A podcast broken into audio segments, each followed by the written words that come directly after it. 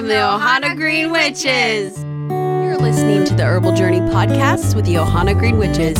I'm your host, Karen Gipple, along with my co hosts and sisters, Caroline and Christina, here to take you on an herbal journey.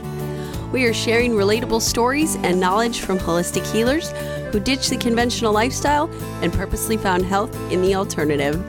As for us, our herbal journey began with our own healing of our body, mind, and spirit, which we found through herbalism and nature's wisdom.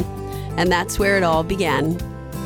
Join us as we travel the U.S. in our RV, visiting different organic farms and holistic businesses, bringing you insights into the most effective holistic therapy practices to reconnect us to nature and awaken our own healing magic, helping assist you in remembering your own beautiful, natural wisdom through the guidance and whispers of our plant allies. Where will your herbal journey begin? Today's podcast episode is sponsored by Sky Chen from Revealing Fate. He is a psychic reader, Chinese astrologist, and shamanic energy healer. His healings assist with shamanic energy medicine we call ethereal calibration, or EC. EC aligns the body, mind, and soul to work in harmony as a whole. These healings release what blocks you and revitalizes the relationship you have with your truth. The effects of EC are powerful and continue beyond a single session. In his psychic reading, Sky may channel into all areas of your life for answers and guidance. He draws upon past lives, guides, ancestors, and our relationship with spirit in order to convey what needs to be communicated. To schedule your session or to support what he does, go to or search for him on Facebook or Instagram at Sky Chen Psychic. This month's episode is brought to you by Ohana Green Witches. Our mission is to help support a healthy lifestyle through high quality, handcrafted, tropical herb plant supplements and educational workshop experiences in sacred plant medicine, providing ways to awaken us to our own self healing, reconnect us to nature, and provide community enrichment. Handcrafted in Hawaii with pure, organically sourced ingredients to support local agriculture and sustainable farming practices bringing nourishment to the whole self, mind, body, and spirit as one. Reconnect with nature and awaken your own self healing. Today's guest is a friend we met from our travels in Louisiana, a military veteran and former U.S. Navy helicopter search and rescue swimmer and EMS rescue responder. After years of service, he found himself at a loss of what to do next with his career after being diagnosed 100% disabled and knowing that he could no longer do the same career he was trained to do and had done for several years. Gardening had been a part of his family life since he was a kid, and he didn't realize the impact it would have on his life and healing nor the impact it would have on his fellow veterans he helps with his nonprofit for veterans sustainable urban garden, Abby's Acres. Abby's Acres began out of a want for the same camaraderie and responsibility through service he had felt working with others to accomplish a mission. But this time, the mission was mental health and helping veterans like himself who suffer from PTSD, symptoms, and other mental health issues. We are honored to have Colton Campitelli from Abby's Acres Farm in Lafayette, Louisiana, with us today to discuss his story, his challenges of running a sustainable farm, and his mission against the fight for mental health awareness and PTSD for veterans of all services, discharge statuses, disability ratings, and age. So please welcome our friend Colton Campitelli. Aloha, listeners! Today we have Colton Campitelli with us from Abby's Acres, and we are going to talk about his sustainable farm and how he helps veterans with PTSD. Aloha, Colton. Hello. Welcome Thank you. to our podcast. Welcome to my house. Yes, you. we are in his beautiful home here in Lafayette, Louisiana. And yeah, why don't you tell us a little about yourself and how you got in this? Yeah, so my name is Colton Campitelli, the CEO and founder of Abby's Acre. It's a regenerative veteran nonprofit uh, market garden slash farm. The idea being using sustainable practices, uh, regenerative practices to be able to help vets in healing, but also be able to sustain themselves uh, physically uh, with food, good food, and uh, different kinds of food. Uh, so that's how that idea started. Basically, I, I spent about 15 years doing helicopter search and rescue, whether it was through my time in the US Navy or whether it was in helicopter EMS with the oil field, which is how I ended up down here. I recently got a 100% disabled rating from the VA. So I have a broken back and a myriad of other problems, including PTSD, hyperanxiety, And I realized that, you know, that job is probably something that I'm limited in the amount of time I'll be able to do it. And, you know, that's the only thing I really got trained as an adult uh, was to do that job. Uh, military is pretty good about giving you purpose driven things. Right. Uh, so the last couple of years while I was flying search and rescue and, and being on duty, there's a lot of downtime in between calls. And what I would do is I would read books, I'd watch YouTube videos uh, on sustainable agriculture. Just started mostly in my backyard, and then moving on. You know, I, I hate the idea of just doing something for myself, so I like to be able to do it larger for more people. So started out as an idea, and then as I started getting more and more of these diagnoses and kind of coming to grips with the fact that I'm not going to be able to do this job forever, that's sort of how it evolved into the the nonprofit. Beautiful. Love it. Any way that we can help out those who have served. I We love it. appreciate that. Thank Yeah, you for you. serving also. Oh, yeah. Yeah, thank you. It was my pleasure. It was fun. So, you told us a little bit about what led you into this field. Mhm. So, from your experience, how has farming and gardening? Do you like calling it farming or gardening? That's tough. So the the farm, I put that in quotations. Uh, it's only about a quarter, maybe a half acre. Um, that's there. I also have access to planter boxes, so I can make as much growing space as I need to. Uh, and then I have uh, about an eighth of an acre at the house that I cultivate as well. Same principles, same techniques. So I, I have a hard time calling it a farm. I do integrate small amounts of livestock, uh, chickens. We're getting ready to integrate rabbits, mostly for manure and just being able to do soil, uh, soil health stuff. So it, it is a little bit more multifaceted than just a regular garden, but with the size, I feel like most farmers would kind of scoff at how big it is. So I, I definitely have a little bit of issue describing it as a farm, but I guess for marketing purposes, yeah, it's farm. But yeah, so it has been very stressful in a lot of ways. I think a lot of that stress I put on myself, but the overall has been very relaxing for me. It, it's teaching me patience because I did not have a lot of patience before this, and I was just dealing with that today. Uh, you know, we haven't had a lot of rain here, and you guys came up the, the first rain we've had probably in like a month and a half. So going back and walking the rows and seeing everything kind of swell up and get a lot more uh, excited to be alive uh, has been really good. So I, I definitely have a lot of ups and downs with it, which is good. You can't have the good stuff without the bad stuff, right? Right. So that was a big part of what it's been teaching me. The other nice thing is I have a lot of guys that, you know, think gardening is you, know, you just put some shit in the ground and that's about it. Then being able to watch the interaction between wildlife and how all of that, because that's a big thing we try and do is rewild a lot of the things that, you know, Louisiana is a pretty wild place anyway, but, you know, it's still mostly sugarcane, uh, Right. sugarcane and, and a couple other things, but mono, monocrop monocultures are, are, are the big part of it. And there's wildlife diversity, uh, kind of just by default, just with how uh, a lot of the other places are, just how Louisiana is and the climate. Mhm. So we got lucky with you know you know go to places like Maine or or even Nebraska and stuff. There's not a whole lot of wildlife diversity because it's just been nothing but monoculture farms for the last however long. We know that. Yeah. Uh, yeah, yeah.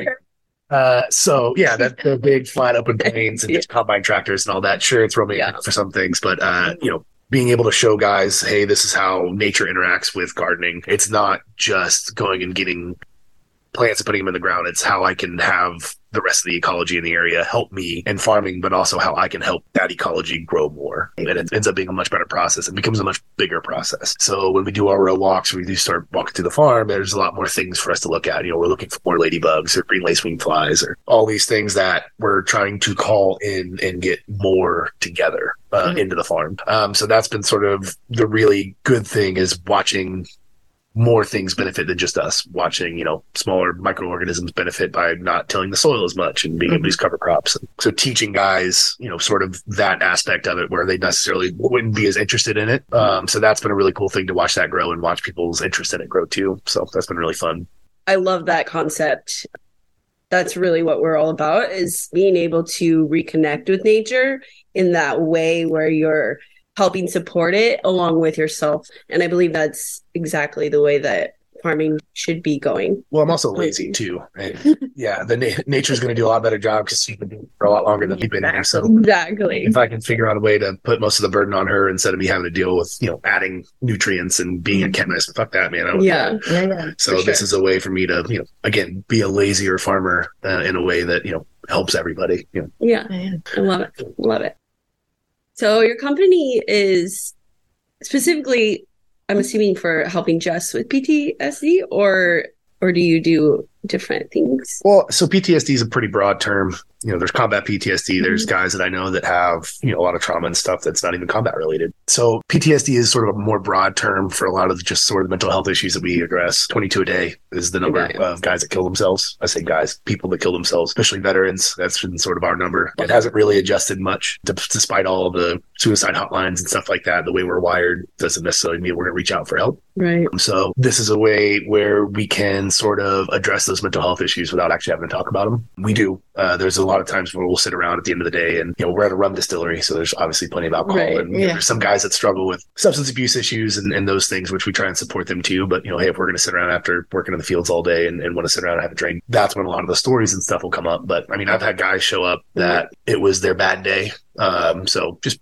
not necessarily planning it, but definitely thinking about it. And it's definitely the easiest way out, right? So Right. they'll just come to Mhm. the farm and just being able to be around other guys where they can bring up, hey, this is how I'm feeling. Oh, yeah, that was me two weeks ago. And it's not, we're not making light of it, but we're not making as big of a deal as necessarily going into a, a clinic. Now, if somebody comes in with pretty acute symptoms and, hey, we actually have psychologists that we work with that are on call that I can make a phone call and they'll be available within an Oh. instant, which has been a really nice thing for us to be able to have. Give me chicken skin. That's awesome. Yeah, no, it's, it's, a, it's, it's a good thing. So again, we're not making light of the situation, but we're normalizing it and Mhm. normalizing the feelings that we all have. Hey, it's cool to talk about it. I'm not going to send you 5150 and for three days and you have to talk about your career. You can come here and, and there's levels, right? It's a spectrum. So there's days where you just have a bad day and then there's days where you have a really bad day. Mhm. Uh, we want to be a resource for both, but it's not just PTSD. It's the hyper awareness. It's maybe having problems with their spouse or being able to communicate. And that's something that we deal with is, hey, you know, this is how we've done it. It's shared experience. It's not Mhm. necessarily this specific thing because I'm not a psychologist. I'm- I just started therapy last year. I think I've only been in it for about six months, seven months, and it's helped me Mhm. tremendously. But I should have been in it five, six, seven years ago. So that is a nice thing to where I have a resource that you know I can go look. This is where I was at. This is where I'm at now. This is the person that helped me. It's not as scary as you think it is. So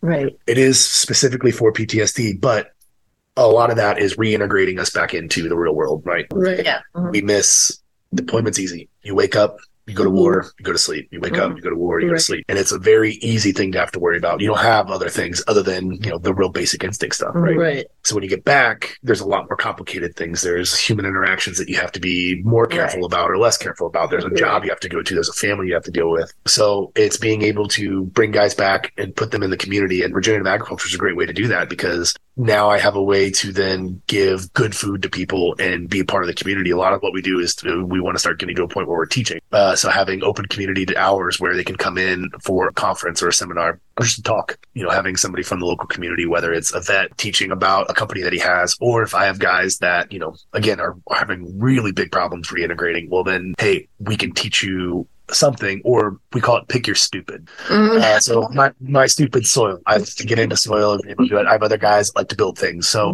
That's awesome. if they can take their stupid and teach it to somebody, well, now, you know, they have control over the situation. You know, they're the one that's presenting. Mm-hmm. People are watching them, which is nerve wracking, but they're in control. They can decide, you know, wh- how that goes. Right. Um, and it's a way for them to interact with that community and go, Hey, look, I really like building trellises out of bamboo. Great. So mm-hmm. now I get to have him teach a, cl- you know, a class and maybe nobody shows up. That's mm-hmm. okay. It's still something that he gets to prepare And and be proud of. Right. And so it's that progression into being able to interact and talk and feeling that he's a lot more, I say he, they are a lot more accepted. Uh, and then there's, they're, they're teaching things other than, well, this is how I shot people or this is how I do these things. It, it gives them more value in what they're doing and what they're able to offer instead of only thinking they're able to do one thing, which is how I felt, man. I had so much of my personality tied up into being a, rescue swimmer. It was a big deal Right. and it was Mhm. a really great community to be a part of. But when you start realizing you can't do that job anymore, all of a sudden you're like, well, what the fuck am I doing? Right. Um, and this is a way for it's, you know, it might be a little thing, but who knows, it might grow into something bigger. So Exactly. Right. Yeah. Yeah. Yeah. It's a path to opportunities. I Mhm. love it. That's that's wonderful. Also, when you're working with the plant, when you're doing it yourself, you guys get this chemical balance Mhm. kind of between the plant and you. And plus, they get that joy of knowing that, hey, this is what I did. It's, I created that.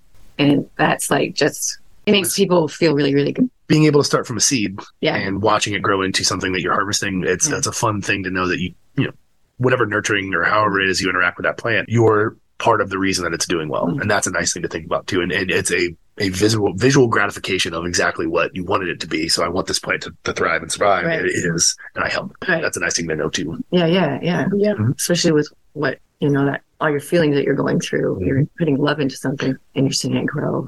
Yep. which can And you're Bring getting a step up. back. To Yeah. also. Yep.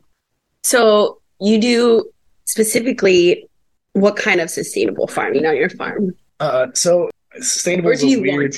So yeah, so sustainable is a weird. All the terms, uh, you know, conventional actives, organic. There's so much overlap, especially in what I do. Regen, regenerative is the best way that I can describe it. It's it's using on-farm ingredients, or I say ingredients, on-farm resources, i.e., worm castings. We have a pretty sizable worm farm now that I'm, I'm trying to grow my worm stock to where I can start actually having windrows and being able to do more worm castings and add those into my rows. Using livestock to be able to uh, add nutrients into the ground. Uh, one of the first things we built when we moved to this location, uh, I didn't have a place for my chickens. I had a lot more than I could house here. Uh, so we built a we call it a chicken tractor. Uh, Joel Salatin, Swoope, Virginia, Polyface Farm. It's a big thing that he advocates for. Is uh, he follows his cattle with chicken tractors. So the chickens come out, they scratch through the cattle manure, they eat all the maggots and everything out of the, the cattle manure. They they spread it. Um, then they also tear the ground up. They they do a lot of really good things. So Mhm.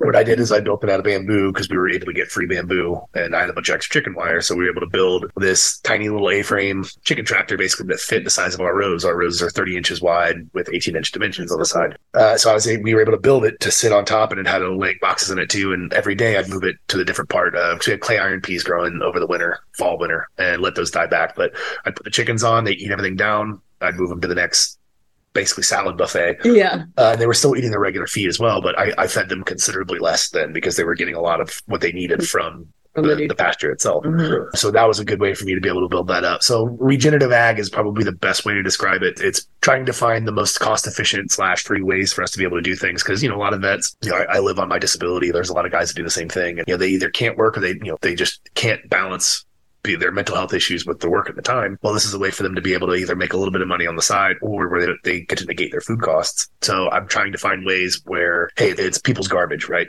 If I can find people's garbage and find a way to make it useful, that's what we're doing. So we Nice. use bamboo that we're able to harvest from people's yards. They just want to get rid of bamboo, right? Mhm. We use a bunch of all of our lumber comes from the trailer place next door where they get all these big trailer deliveries and they stack them up real high. We'll have to use these two by eights to be able to do it. So we take all that and we cannibalize all those and make you know beds out of them. We do framing projects and stuff. So I'm trying to use things that are free and reusable. IBC totes that were food grade totes that are getting rid of. We reuse those a lot.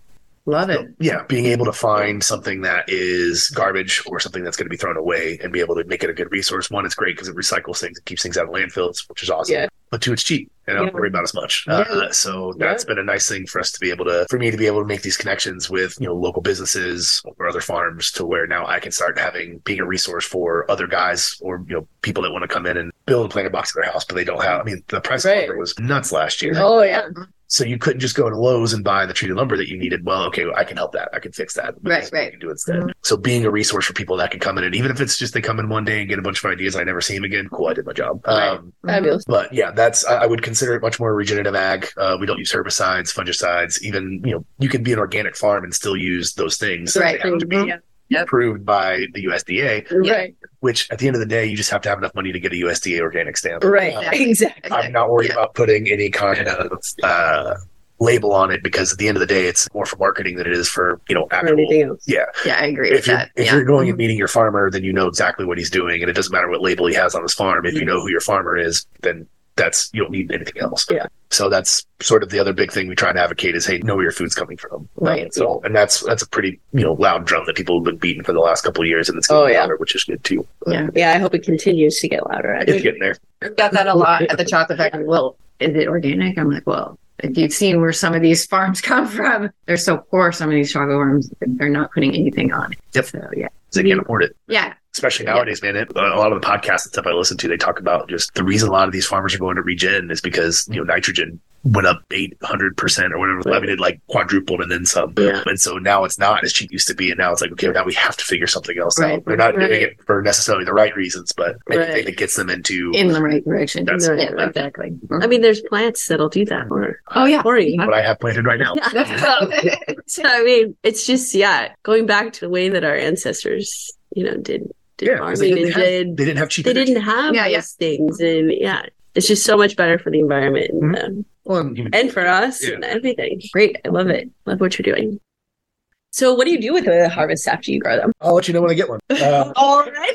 What do you Right. hope to do? So last year it was in a, a parking lot, basically a couple blocks up from the house, which was great. Property owner was not my favorite person. Uh, at first he was fine, uh, but then kind of when I put his feet to the fire to get an actual lease written up, he then, but this was after five months of me working there and spending money and a lot of man hours. Then he was like, well, I don't want to necessarily rent to you. Basically he wanted me to do a bunch of improvements to his property and have no guarantee to be there in a year or two. Oh, I've seen that happen in Hawaii too. Like they work it and then they're like, "Oh, Yep. sorry." and that's he kept having all these other ideas of eh, anyways long story short I, I had i had to do a lot of soil work and i did really well and i was able to grow a good amount of carrots a lot of root vegetables i had a good amount of cucumbers really great green beans i did a bunch of asiatic varieties which was really fun so i, I did okay but i wasn't producing enough i did so he planted some cover crop was one of the only good things he did and it was like i had to get like 400 pound daikon radishes everywhere. And luckily, I know a lot of people that work in kitchens. I, I worked uh, hospitality industry or service industry for years when I was in college. After I got out of the Navy and before I went back into search and rescue again, so I, I knew how kitchens worked, and I was very lucky to have some friends that worked at some of the kitchens here, and then in New Orleans, some very very good kitchens. Uh, Saint Germain being one of them, which is a really Oh, yeah. great restaurant. Yeah. So my buddy Nick was a powerlifting friend of mine. I basically was like, "Hey man, I have like 200 pounds of daikons. I was like, you know how I can get rid of these?" He's just like,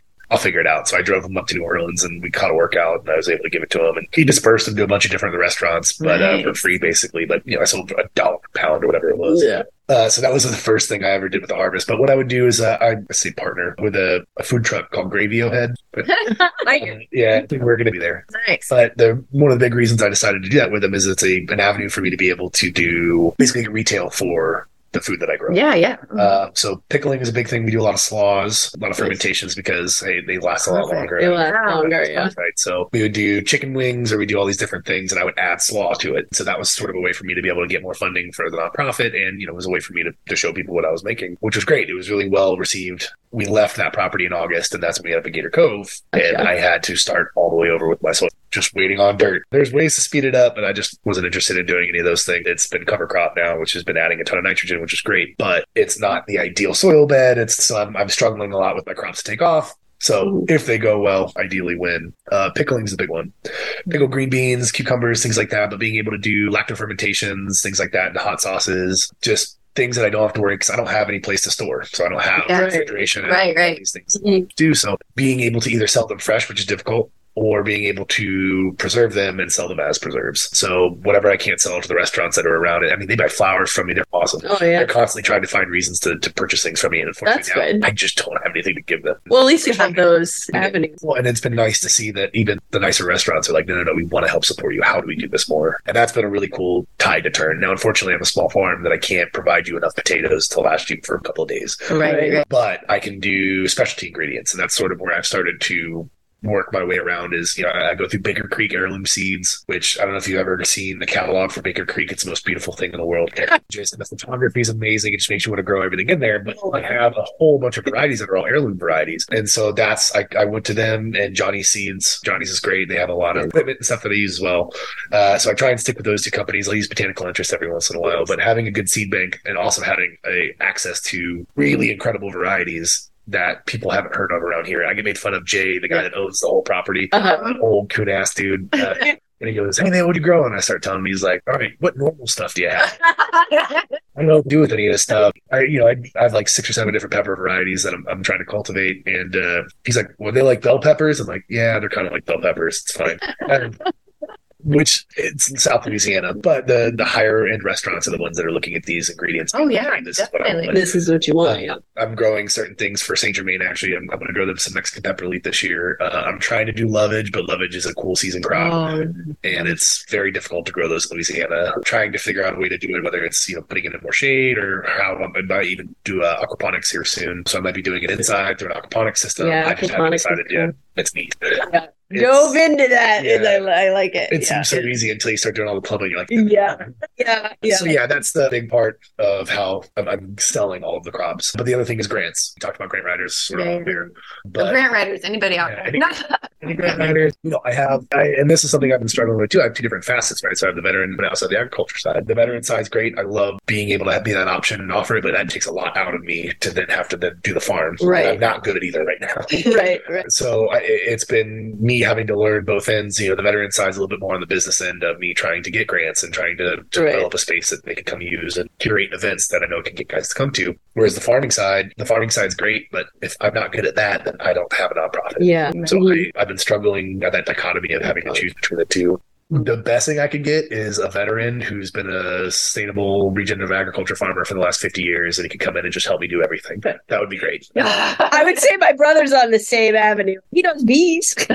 So apiary is a big thing I'd like to do. Um, I know we have bees in the back, but I'm I try to focus more on local pollinators. Honeybees are awesome; they're really great, but Yeah. they truck them in from all over the place, Right. and they outperform a lot of the local pollinators, and it ends up destroying a lot of the habitat Yeah. there. So one thing we're trying to do is more local slash you know endemic species that we can put in to be able to call more local pollinators in. And so yeah, the honeybees are great, but you know I want more of everything. Right. Um, that biodiversity that that's what we're chasing all the time at a regen farm is how much different shit can I get in everything. Mhm. Um, whether we're putting bat boxes up, which is another program we're looking at doing. That's great. Bat yeah. boxes, burnout. You could do. They have woodcutter bees, yeah. So you can make like little houses out of bamboo. Yep. Uh, so I actually have a house in the back uh, that I left uh, the attic open basically Uh-huh. to be able to run bamboo in Nice. and Right. attic after them. Uh, Nice. so that's something that we're working That'll towards. Yeah. So being able to sell those too. Uh, Right. I, I'm working with a student veteran organization over at UL uh, to be able to start encouraging a lot of those guys. You know, they're just going to college, so hopefully I can start getting guys to where it's like, hey man, sure you're an engineering degree now, but like, what about ecology and there's stuff about it. Yeah. So that's a big part of it too. But yeah, That's awesome. Oh, and Mother Nature hasn't been too kind. yeah, it's been real shitty. West all around. It's been so dry. We're getting ready to have a freeze in the middle. Yeah. It's a good thing that you're going into aquaponics. It's- It's something to back you up so like you can continuous. diversify, diversify, yeah. diversify. It works for regenerative agriculture, but it also works in the business model too, Yeah. right? The more things I can sell, the more revenue streams I can have. Right, exactly. Right. The more people you can help. Yeah. Mhm. So how can listeners or vets get a hold of you or get involved? People always ask me, and I wish I had a better answer. Money is the best thing. Obviously, donating is great. Uh, we have a website, Abby's Acre 57. That's great because then that allows me to get more resources. The best thing is is reaching out if you have any information on how to do any of this shit, and not just sending me a YouTube article or whatever else.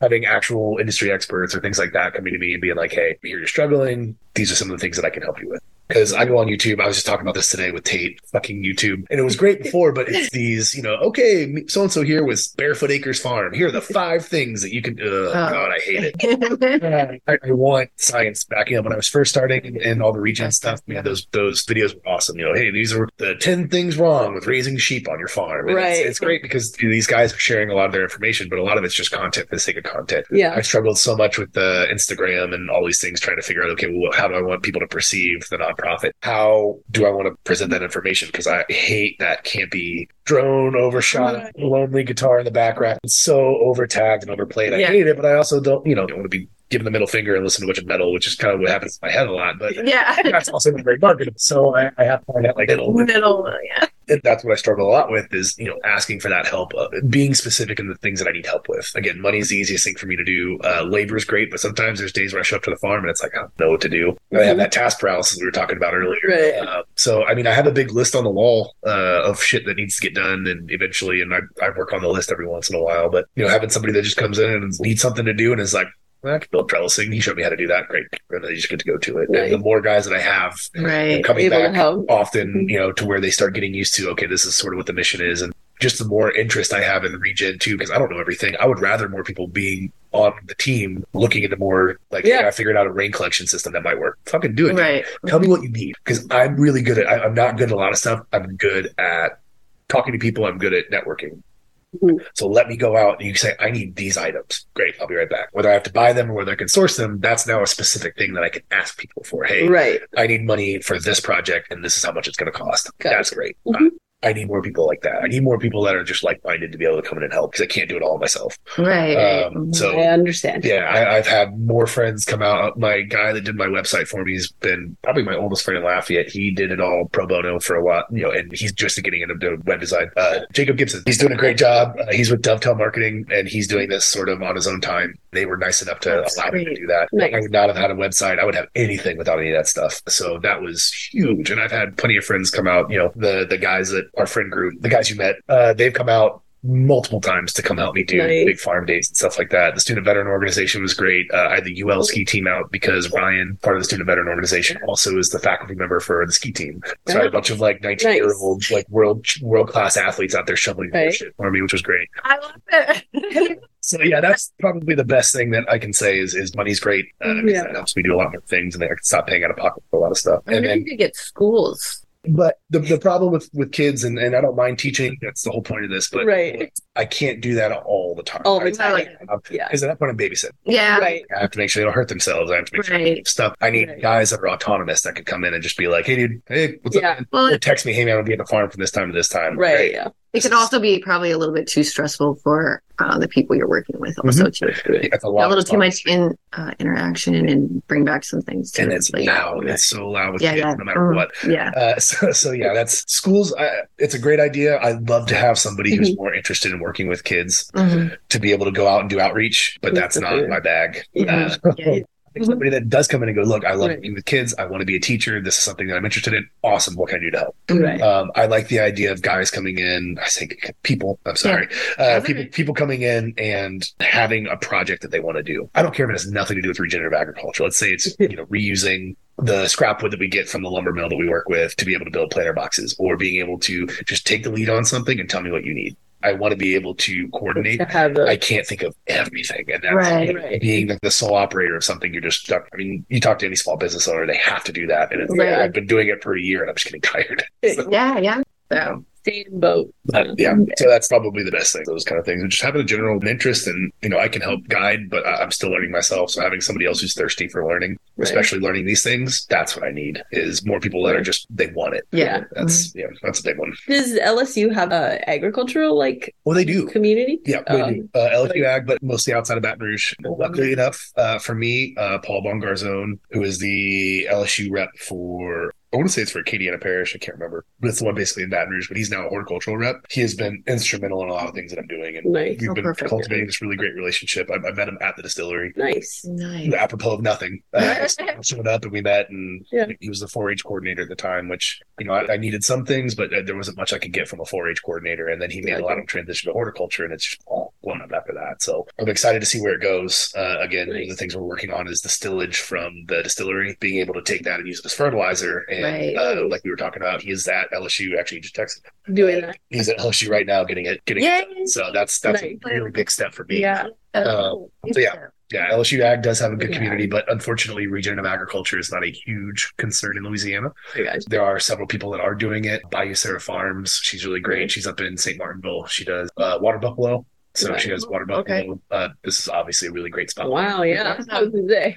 Uh, so she does it that way. Uh, Coastal Prairie Farms is really great. They're, I want to say in Eunice, they're really, really awesome. Coastal Plains is a meat company. They're uh, Combat Vet owned. Uh, Andrew Ward's Oh, one of the guys that runs them. Uh, they're awesome and they do all regenerative ag for their so it's all pasture raised beef, pasture raised finished or pasture finished beef, uh, and it's fantastic. It's really good, and their prices are really competitive too. So there is a movement. There are people that are doing it, but it, they're not as hungry for it as they would be in you know the Pacific Northwest or in Maine and all these places where it's it's becoming a lot more of a thing. Down here, it's still but it ain't broke, don't fix it. You know, gas is cheap down here. The, Right. Yeah. the soil is fine with you know all the stuff that they're able to add to it. That's that's fine, but there it's it Right. hasn't been as big of an issue here as it is in other places. In other I think it's finally starting to catch, especially Lafayette. Lafayette's great, and it's starting to grow. But I'd love to be able to put Abby's Acre in New Orleans in a you know in the middle of one of the wards or being Right. in uptown or whatever. Mhm.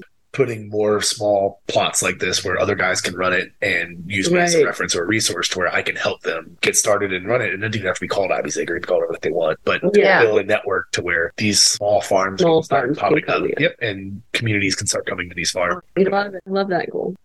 No, I was just saying, like, they might have like a LSU might have a forum or something you could put out for like a volunteer It's true. day or something. No, that's a good idea.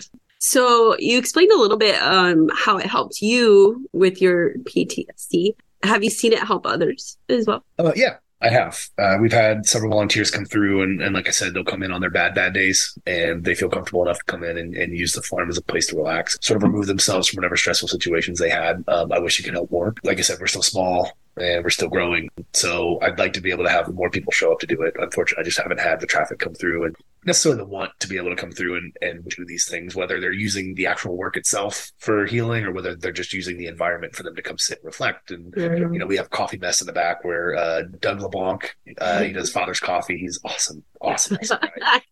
He's out in Crowley. He does uh, his own craft roasting, and it's the best coffee I think I've ever had. I've been to his roaster a bunch of times, and we'll talk about the different ways that he roasts. And but he uh, he donates a lot to us to be able to have really good coffee there. And we have a pour over and a bunch of other fancy shit. Have just have regular drip coffee too that you can have. Uh, but uh, we Awesome. we're doing once uh, the first Sunday of every month. We have open coffee uh, from seven to ten. So any vet that wants to come in and sit and have coffee, coffee's free. Um, a lot of times uh, we have a psychologist that's on site who is also a vet um, that will come and sit, and it's not a lecture. There's no talk. He's just there. Yeah, yeah. He's identified as a psychologist. So if you are having a day or a week or a month or however you want to put it, you can pull him aside and speak with him if you'd like. If you are interested in getting treatment, you can talk to him about treatment. Uh, but other than that, he's just another vet there having coffee. So we- we've started doing that uh, once a month. We had to skip this last month, but I'll start to go back up in April. I'd love to have more people show up to that. That would be really good. Uh, and then I partner with Iron House, which is another local powerlifting gym. Tara over there, Tara Hart. She is fantastic. Uh, her husband Daniel is a Air Force vet and spent some time in the sheriff's office. Uh, they've been nice enough to allow me to have a free drop-in day for vets at the end of the month. So the last Sunday of every month, uh, we have drop-ins for vets to be able to come in and work out for free. Yeah, so I'll, I'm there the whole time, and I, I've competed for quite a long time in powerlifting, and it helped me a lot uh, before I found farming. And uh, so I offer advice. You know, I'm not, I'm no coach by any means, but I can at least help you get on the right track and talk to the right people to be able to get there. So we're trying to do more things to allow vets to come in and help. Not only just, I'm not religious. Uh, it's Mhm. never been something that I really believed in to begin with. Uh, so I'd like to be able to offer alternatives that are healthy, that are still full of community right. and fellowship and all those things that people look Yeah. for in religion. I'm trying to offer it in a more secular way that that doesn't, you know, imply a lot of guilt or any other things Right, like right, that. yeah, yeah. A lot of what we do. That's why I try and do things on Sundays. Is I, I want to bring in people that don't necessarily want to go to church. And fucking Lafayette and Louisiana in general is very Catholic and very pushy for as far as religion goes, which is fine. But for the guys that don't necessarily fit into that category, Yeah. is, is, is Right. This is a good and spot. uh, and you know the the website part of the mission statement says you know vets of any discharge status so that's something we try and bring home is even if it was a dishonorable discharge i don't care what you did you still shovel the same shit we did right Mhm. Right. So you're still welcome i don't want you to feel there's a lot of veteran organizations where depending on discharge status depends on how much you get we're not like that Mhm. it's sort of a take all comers anybody who wants to show up and has you know an interest in it and has a desire to work and help great you're in Mhm. um, I don't care if you served for four months and got kicked out or decided it wasn't for you, you still served. So Right. I'm, Mhm. I'm here to Yeah. help you. We're here to help you. Beautiful. Love it. I'm sure that's a big need also. Right. So, what's your favorite plant to grow? Amazing. I'll agree with that. It's very easy to grow here. It does well with the heat. It does well with a little bit of drought when it happens, but it also can soak as much rain as you possibly give it. Topping it, it's super easy to work with, and there's a ton of varieties that do a bunch of different things. So basil's my favorite. Beans are another one that I really love. I started getting into more of the Asiatic varieties. The heat and humidity that we get here, you know, can't do runner beans, a lot of other stuff, but we're doing a Indian snake bean. Uh, it's like a three foot long. It gets like two or three inches in diameter, almost like a gourd, but it does great.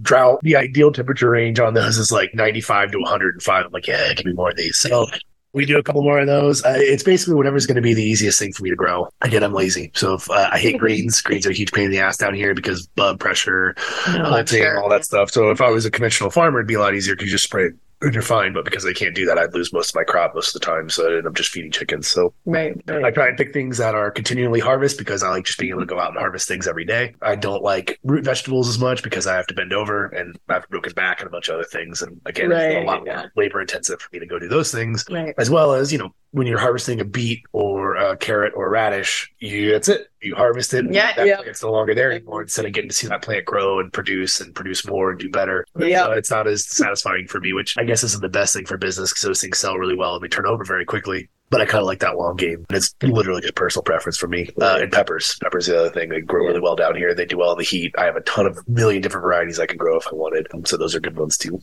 Any juice company will take your beets and uh, carrot, Yep. everything. I just don't have enough space to be able to profit as well as I can from something that's going to produce for four months. Oh, yeah, yeah, right. I'd have to really get in there and, and eventually And do it. I'll get to that point where I, I could do. I did beets and carrots last year. It was a lot more rewarding than I thought. I just need more space and Right, more right. rows in order do the things that I want to do on top of those things too. But I mean, if I was better at timing, that's the other thing. A consultant would be great because you know, January, I'm like, ah, can I put stuff in? It's going to be freezing. Well, there's stuff that's frost tolerant, but I'm still gun shy to be able to do it. So being able to develop a good rhythm probably change a lot of that. But I just yeah. I need help with that. Yeah, the harvest schedule is the hardest part of it all. Yeah.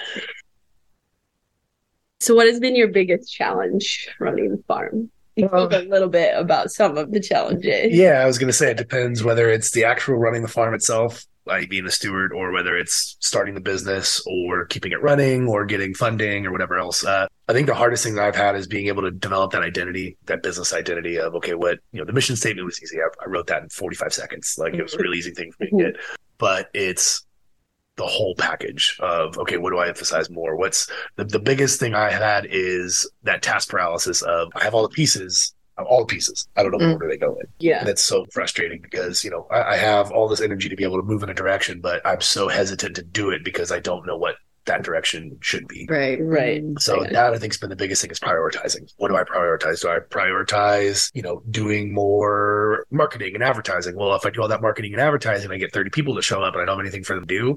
Well, that's a problem. Okay, so then Right. do I do nothing but Right. the farm work? Well, now I'm doing things that I can't do but necessarily by myself and I need help with. So where's that happy medium? You know, Right. Do in I between. yeah, do I create merchandise? Do I Right. start trying to sell those things? Do I is fundraising the most important thing? Well, do I have a product good enough to be able to fundraise that people are actually going to want? Mm. So being able to choose a priority and go in that direction and be confident in there, I don't have that. I Right. That's you. been the biggest thing is confidence in the direction that it should. Be. Yeah. that's been definitely the hardest. Yeah, I totally understand that. Like you can get there's so many projects that you can visualize, but then you're like, oh, what do I start with? Mhm. Yeah, it's it's definitely I found that the most difficult running a business is trying to figure out where to prioritize first. Yep. And like it's like, okay, well I can start here, but then They don't have you know, if I don't have that, Yeah. then how yeah. Yep. So it's a very happy Yeah. medium. That's where I've been for the last three weeks. It's like, what do I do? right yeah and then it's just like trying to put yeah the foundations and the business plans in some kind of organized fashion that you, you know Mhm. work with Well, and then also trying to figure out, okay, how much of a businessman do I want to be? Or Right. do I want to focus more on the regen stuff? Because you talked to a lot of regen farmers, and the perfect example is somebody who's good at both and they can make both succeed. But Mhm. a lot of times it's the guys who are in regen are really good at the regen side, but you know, starting a CSA and doing all these things, the, the actual business side is where they start to get hung up. right It's nice for me because I was a music marketing guy. I was in bands for a long time when I was a kid. So like I promoted, booked and managed all the bands that I was in. So I understand the business end of it. I know how marketing works. It's being able to find that happy medium between being a cheesy, cheesesteak business guy and then Mhm. being, you know, true to the regen ag side. And it's not mutually exclusive, but it's finding that path for yourself. yeah And same thing, I'm sure for you, where it's being like, okay, well, how, how much do I sell out? Because I have to sell out something. Yeah. I Yeah. what do I follow? What do I do?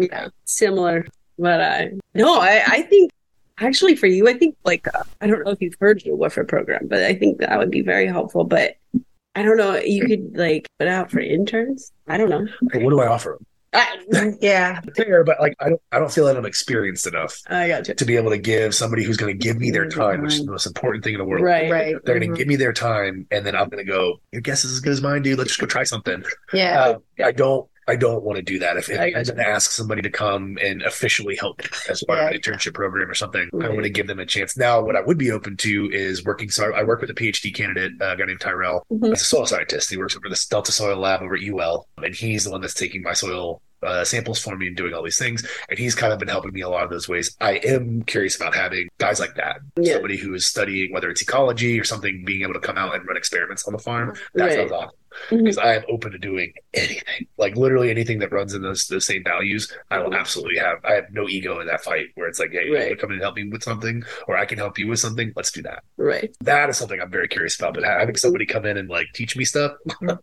dude, I have nothing to teach you. I, I'm still learning myself. yeah yeah So that's something that I'm concerned with. The one thing I guess I'm terrified of is, you know, is having an industry professional here like starting to poke holes in everything. You know, all of a sudden it's like, what are you actually trying to do? It's like, you know, either figure it out every day. it's a day by day Yeah. yeah And that's something that farming has had to teach me, you know, back to what we were talking about earlier, you know, mm-hmm. being able to prioritize and find things that I actually want to do versus things that I should be doing. And mm-hmm. yeah, and it's been a lot.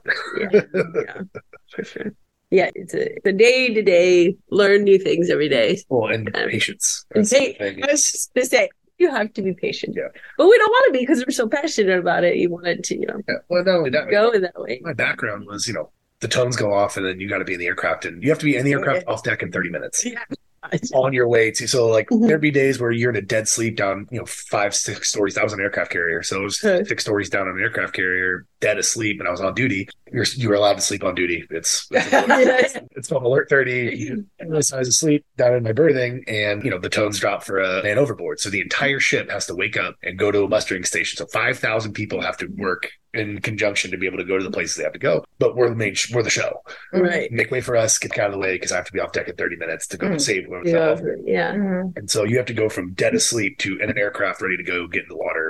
Wow. Within this, fast. I was say, See, so, well, hang on, man. No, that is not a thing. You No. have to be ready to go. And so it's carried on with me for a lot of different things, and it does not work for farming. And so it's teaching me. I'm forced to do it because otherwise I'd be Mhm. ripping stuff out of the ground every two weeks, and Mhm. that's just not how farming works. So Right. I, it's it's teaching me a lot of that patience, teaching me to slow down. Mhm. And you know, for a long time I had this counter. It was like a timer in my head because you know I was relatively certain I was going to die by 24. You know, my friends were dying in helicopter crashes, whether it was. You know, it's Mhm. almost never the enemy's fault. It's maintenance or weather Right, or yeah. bird strike or these weird things that would happen. And all this, you know, a pilot has a stroke and puts you into the water. That was a very real possibility in my job. Uh, so at like 19, I think I had my first pretty close call with a major accident. And uh, I didn't really know what was going on because I had 30 hours total in an aircraft. So like I didn't know, but all of a sudden I saw my crew chief who had a lot of hours start putting in his, you know, emergency breathing device and like getting in a crash position. So the timer kind of started of, hey, you need to do everything you want to do soon. Soon. Because if you don't, obviously once you're dead, it doesn't matter because you don't regret anything if you're dead.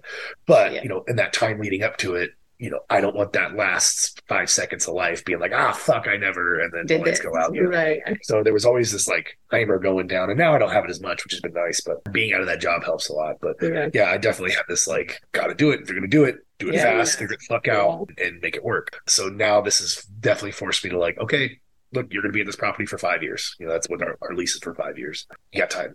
If it doesn't go well this year, it'll Yeah. go better next year. So I have this like stress of wanting it to succeed because you never know Right.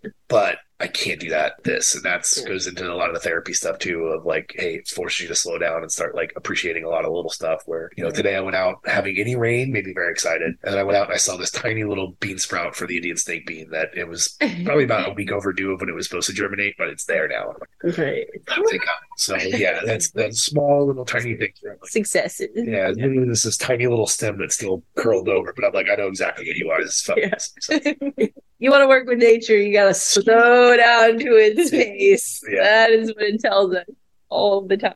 even when I was backpacking a lot, you know, I'd be in the Sierra Nevada, it's beautiful. I'm like, I got six more miles of this hike. It's just like head down. And once I got there, it was great I could calm down. But like, you know, hey, the mission was to get there. I, I gotta fucking get there. All right, mm-hmm. the mission's to get back. I gotta fucking get back. And so Yeah. like now it's, I'm like finally able to just go sit somewhere and just be like, fine. That's I- one thing I am so glad my parents, my mom was always like, whenever we went camping or anything, no, stop, touch, feel, smell.